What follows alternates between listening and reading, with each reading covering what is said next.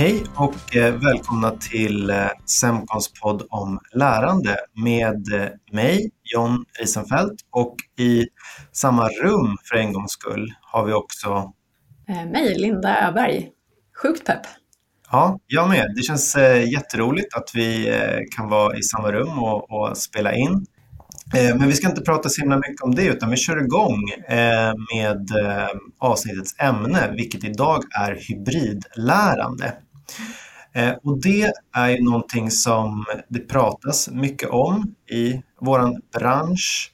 Eh, och vi tänkte väl börja med att eh, lite definiera hybridlärande och eh, det är ju svårt som, att, eh, som vanligt när man ska definiera saker och ting. Men liksom i avsnittet idag så definierar vi hybridlärande som att eh, det är ett lärtillfälle, eller vad vi ska säga, som pågår liksom fysiskt i ett rum och på distans samtidigt. Sen finns det, ja, man kan definiera hybridlärande på flera andra sätt också, men vi väljer den definitionen för enkelhetens skull i dagens avsnitt. Ehm, och eh, vi kommer ju att eh, ta ställning för och emot påståendet hybridlärande är här för att stanna. Eh, så det kan man ju ha lite olika syn på och det har ju jag och Linda. Och du Linda, du ska ju få börja och eh, berätta varför du inte tror eller tycker att hybridlärande är här för att stanna. Precis, jag tar bakåtsträvarhatten på mig idag och eh, tänkte som vanligt börja med, eh, med en bild som du ska få beskriva vad det är du ser.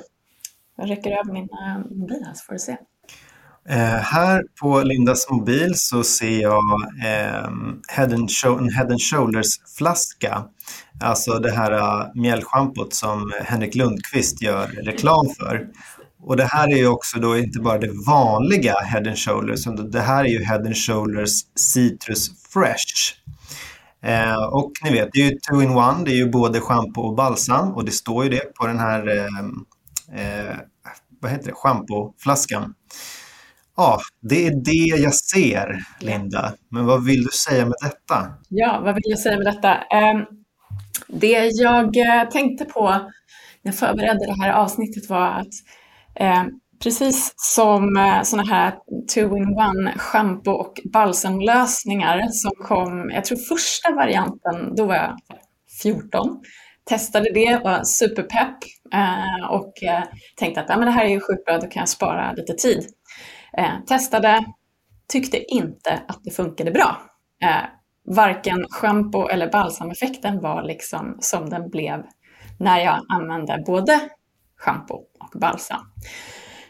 Och för alla som inte känner igen sig i den här metaforen så kan jag liksom fortsätta eh, förklara vad jag menar egentligen. Och det är ju att en sån här lösning när man liksom försöker göra två saker samtidigt ganska sällan blir så himla bra.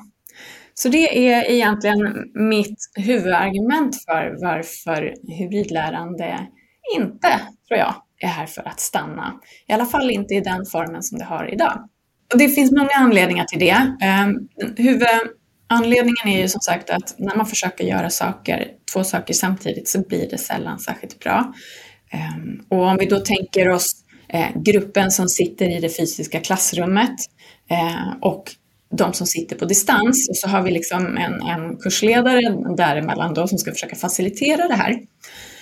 Um, och när man försöker göra båda saker samtidigt så är det svårt att liksom göra det bra för båda grupperna. De som sitter i klassrummet kan inte riktigt dra nytta av det som klassrummet är så himla bra på. Det vill säga att vara spontan och interagera med varann. Eh, för att då riskerar man att exkludera de som sitter på distans. Och de som sitter på, på distans eh, kan ju som sagt inte riktigt hänga med i det som händer i rummet. Ehm, och det, ehm, även om vi optimerar för dem så blir upplevelsen kanske eh, sämre för de som sitter i klassrummet. Så att, Antingen så gör vi det bra för de som sitter i klassrummet eller så gör vi det bra för de som sitter på distans och då förlorar de som sitter i klassrummet på det. Ehm, ett annat viktigt argument är att det ställer jättehöga krav på den som ska facilitera. Eh, det, antingen så krävs det en väldigt, väldigt erfaren och eh, nästan bläckfiskliknande facilitator eller lärare som, som faktiskt kan tillgodose båda grupperna samtidigt. Eller så kanske det faktiskt är så att man börjar behöva kanske två eller flera facilitatorer. En som får, får eh, ta lite extra ansvar för distansgänget och en som får ta lite extra distans eller eh, ansvar för de som sitter i klassrummet. Och då börjar vi kanske förlora lite på det här som, som blir det effektiva, tidseffektiva. Så att, eh, ja, det är egentligen mina, mina två huvudargument för eh, varför det här inte eh, är en jättebra idé. Och jag tror inte att den kommer flyga riktigt så bra som vi vill att den ska göra om vi inte gör något radikalt för att justera det. Så det klassiska att försöka göra liksom flera saker bra samtidigt, då är det snarare så att eh, alla de där sakerna blir lite halvdam. Ja, men det, det var en bra sammanfattning av det jag försökte säga. Snyggt. Vad, vad är din take på det här? Varför, varför är det här för att stanna? Mm. Eh, först så ska jag eh, illustrera det här för dig, eh, Linda. Eh, du ska också få kolla på en bild. Oh. Det här är en eh, kameleont, tror jag. Eh, sitter på en, eh, en gren och eh, ser väl ganska nöjd ut med tillvaron. grön just för tillfället med lite vita streck på, på sidan. Ehm, ja, det är ungefär det jag ser. Eh, bra beskrivning. Eh, och eh, varför har jag valt eh, att visa en bild på en kameleont för dig, tror du, i det här sammanhanget? Eh, ja, men jag tänker att kameleonten kanske är antingen den som leder utbildningen eller kanske den som, eller själva utbildningen, eller kanske vi, samhället, just nu. Om man ska bli lite filosofisk. Ja, precis. Eh, jag skulle säga att eh, det skulle egentligen kunna vara alla, alla de där eh, som du nämner. Men jag tänker mig att kameleonten är nog just det, ja, kanske samhället eller liksom hela, hela lärandet egentligen. Kameleonten är väldigt bra på att anpassa sig, ändra färg beroende på var den är någonstans. Och mina skäl då som jag vill anföra till att eh, hybridlärande är här för att stanna, det är att eh, det här med hybridarbete, hybridkontoret, några är inne, några jobbar hemma. Eh, mötena man har eh, är på samma sätt. Det är helt enkelt den nya vardagen. Det är det här som eh, vi är vana vid. Det, det, är så här det ser ut nu. Ehm, efter eh, pandemin då så har det ju visat sig att det går eh, bra att jobba hemma.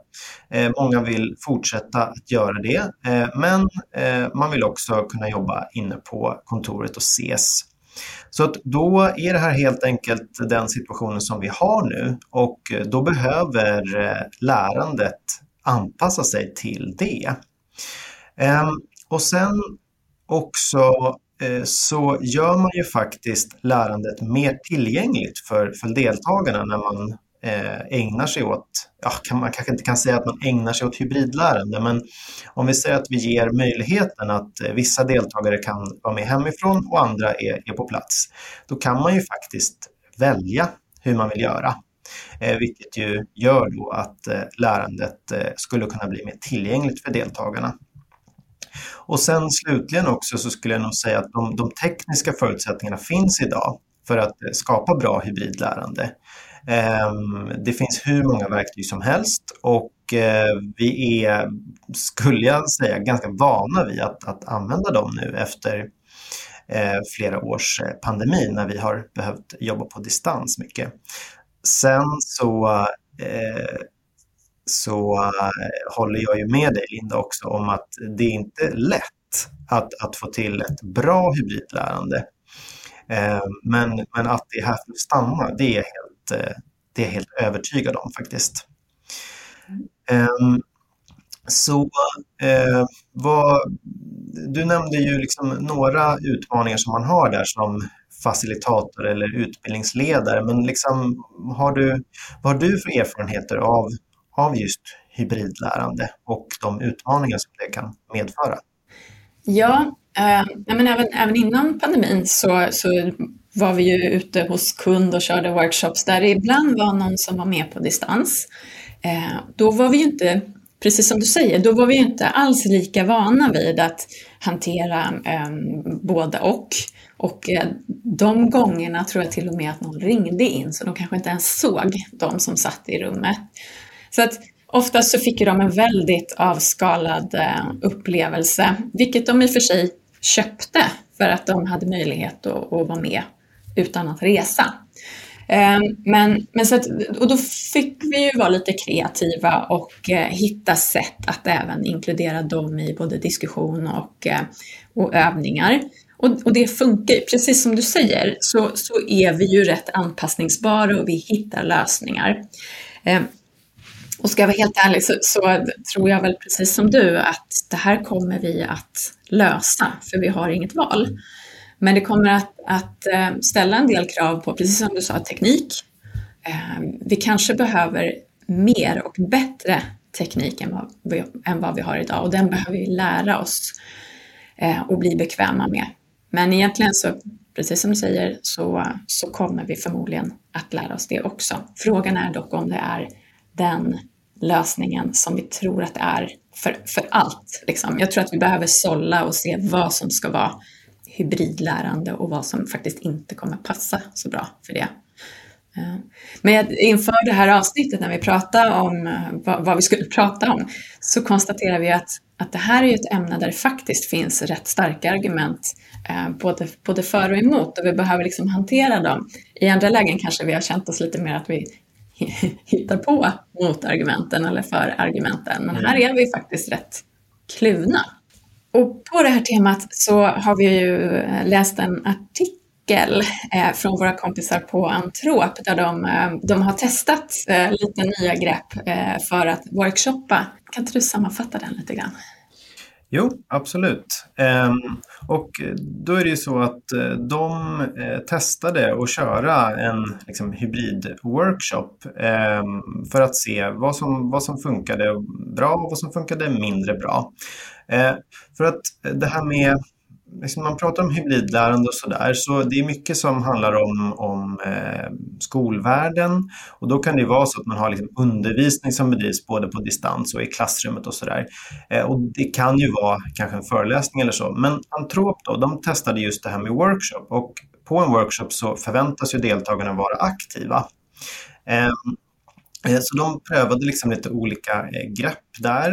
Eh, att eh, exempelvis att man var med Eh, man, använder sin eh, mobil istället för datorn, eh, vilket de kom fram till var, var ganska bra. För vid datorn så blir man lite mer, ja, lite liksom mer fast i den så att säga. Så lite mer mobil med mobilen så att säga. Ehm, men och de kände väl det också att Eh, en, en, slutsats som, som var eh, intressant var också att här, ju, ju, trevligare de hade i rummet, desto mer avskärmade kände sig deltagarna på distans. Och det tror jag, det kan nog både du och jag känna igen oss i, Linda, att det är en helt annan grej att, eh, att sitta i rummet tillsammans med, med deltagarna och liksom, ja, det, det, man skapar någon slags energi. Och och då när man är med på distans så ja, då, då kan man ju liksom inte ta del av den energin. Och det är ju ja, svårt att ha någon sån här superbra lösning på det. Men, men de, i slutet av den här artikeln då ger de faktiskt lite tips på vad man själv skulle kunna testa. Um, och en av dem, den roligaste, det är ju att ha avatarer i rummet. Alltså då man har eh, i fullformat, alltså utskrivna bilder, alltså pappfigurer på de personer som är med på distans. För att kanske skapa lite mer närvaro. Ehm, och väldigt roligt att testa, se om det kan ge någonting. Ehm, de pratar också om ehm, hybridpar. Och det är ju då att eh, en deltagare i rummet har ansvar för en deltagare på distans, att den personen känner sig inkluderad. Det tycker jag känns som en jättebra idé att testa. Absolut. Ehm, och sen så nämner de också att man skulle kunna ha distansdeltagarna på liksom väldigt stor skärm eller väldigt stora skärmar. Ehm, för att de då eh, ja, ska ta lite mer plats i rummet helt enkelt. Ehm, och det fjärde var också att kanske skicka hem saker till de som ska vara med på distans. Alltså kanske att om, låt säga att man klipper och klistrar, då skulle ju de som är med på distans faktiskt kunna göra det eh, hemifrån också. Mm. Och alla de här fyra förslagen är ju, är ju intressanta att, att testa. Ehm, för ja, som du sa tidigare Linda, det är en utmaning att göra det bra både för dem i rummet och de som är på distans och det håller jag helt med om. Så att testa någon eller några av de här lösningarna skulle kunna vara eh, väldigt intressant eh, tror jag. För det, det är ju just det där att, eh, att på distans känna liksom, att man verkligen är närvarande. När man vet att det är fyra, fem runt ett bord som kan ha ögonkontakt, som kan liksom eh, på ett mer spontant sätt eh, eh plocka upp trådar från de andra i rummet och så vidare. Då, ja, då, då kan man på distans känna sig exkluderad. Så det är kanske där någonstans eh, kärnan ligger. Hur kan vi liksom inkludera dem på distans på, på bästa sätt? Ja, och, och en del av att bli bättre och mer bekväm på det här med hybridlärande kanske är faktiskt att ja, men vi, behöver, vi behöver träna mer, precis som vi behövde träna på att bli bra, bra på, på distans, att mötas alla på distans. Eh, och, och, vi har ju en, kanske en liten bit kvar till att bli riktigt bra på det också, men nu känner vi oss lite mer bekväma. Så att kanske är en del av det att vi, att vi behöver träna på det. Så ja, nej, men de där tipsen, vi får faktiskt ta och eh, testa eh, ett i taget liksom, och utvärdera och se hur det går, tänker jag. Ja, men, men absolut. Jag, jag, är ju väldigt intresserad av just det här med, med att ha eh, pappfigurer i, i rummet. Um, och, och, jag vet inte, alltså man kanske också kan, uh, man, man kanske liksom sätter fast en uh, iPad på den här pappfiguren och uh, så är man med då på distans och kan se saker och ting genom den. Um, sen så liksom har jag också, har jag också väldigt höga förhoppningar om att eh, hologramtekniken då från, från Star Wars ska bli verklighet. Ja, det är ju det, är ju det stora hoppet, för då, då skulle det ju kännas mer som att man faktiskt var i samma rum, fast man inte är det. Ja, kanske ligger lite längre fram i tiden, men, men vi hoppas på den tekniken. Det vore grymt. Och sen så, för att plocka upp lite som du sa tidigare Linda, så det här med liksom hybridlärande, att, att det, det är ju inte som vanligt liksom universallösningen på, på alla utmaningar som kan finnas. Eh, men eh, det är ju liksom ett bra verktyg att ha. Alltså att vara duktig på det eh, är nog väldigt värdefullt. Eh, så att det, det är någonting som ja, du och jag och alla våra kollegor som som jobbar med utbildning på olika sätt behöver, eh, behöver bli bra på. Mm. Jag tänker man skulle också kunna fundera över när passar det absolut inte att ha folk på olika ställen? Ehm, nu bara tänker jag högt här, men, men eh, kanske när det handlar om ganska så känsliga ämnen där det kan liksom, eh, väcka mycket känslor i, i de övningar man gör till exempel. Där kanske det faktiskt inte är så lämpligt, utan där kanske det ska krävas att man är på, på plats samtidigt. Så det behöver man nog också fundera över när man, när man väljer metod. Kommer det här att, eh, att liksom bli, bli alldeles för dåligt om vi försöker splitta upp det? Eh, det måste man nog ha med sig också. Ja, jag håller med. Jag tror också det. Och, och där då, eh, ja, men som jag pratade om förut, att nu är man van vid att jobba hemma och då ska man få göra det och så ska man anpassa sig till, till det. Eh, och det behöver man såklart göra i, i viss grad. Men precis som du säger Linda, det är väl viktigt att eh, inte bara, nej men eh, jag orkar inte komma in till det här så att jag kör hemifrån. Okej, okay, men då får vi köra en hybridlösning. Där kanske man faktiskt får bestämma sig för att nej, men det här är för att få ut bästa effekt av det här så behöver vi faktiskt vara alla på mm. plats. Mm. Verkligen.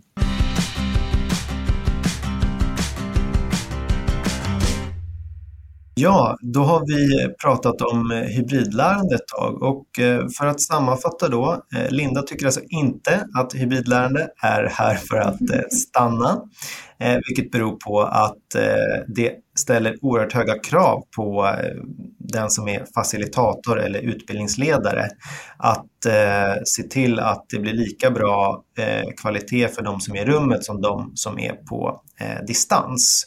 Och att det är egentligen huvudinvändningen mot eh, hybridlärande. Medan jag som då anser att hybridlärande är här för att stanna säger att Eh, det är helt enkelt den nya vardagen. Vi behöver anpassa oss till det här, jag och Linda och eh, alla våra eh, kollegor. Och de tekniska förutsättningarna finns faktiskt idag för att eh, i alla fall ha goda förutsättningar för gott hybridlärande. Eh, men sen så har vi pratat lite också om eh, att eh, man kanske behöver fundera på när funkar det bra med hybridlärande och när fungerar det absolut inte bra med hybridlärande. Och det kan ju faktiskt finnas eh, sådana situationer när det inte alls funkar bra. Eh, och sen så pratade vi mycket om de här förslagen från Antrop också eh, för att skapa eh, ett mer inkluderande eh, hybridlärande. Ja, eh, det känns ju lite jobbigt att ha den där bakåtsträvande rollen idag, men jag, jag, jag köper det. Det, det är okej. Okay. Eh, men eh, ja, väl summerat. Och, och, vi får tacka gänget på Antrop för att de, eh, de delar med sig frikostigt av erfarenheter och tips. Och vi kommer lägga upp länken till den här artikeln. Eh, där du hittar podden också. Och sen så är det som vanligt så att vi jättegärna diskuterar eh, vidare med er. Vad, vad har ni för erfarenheter av hybridlärande? Vad har gått eh, jättebra? Vad har gått mindre bra? Och vad har vi lärt oss av det? Och för sådana diskussioner så finns vi ju som alltid på LinkedIn. Jag heter Linda Öberg där och du John Wiesenfeldt, du heter som vanligt John Wiesenfeldt. Det stämmer bra Linda. Vad bra, då har vi etablerat den sanningen. Härligt. Så tack till dig som har lyssnat och eh, hoppas vi hörs snart igen. Ha det gott. Hej! Hej då!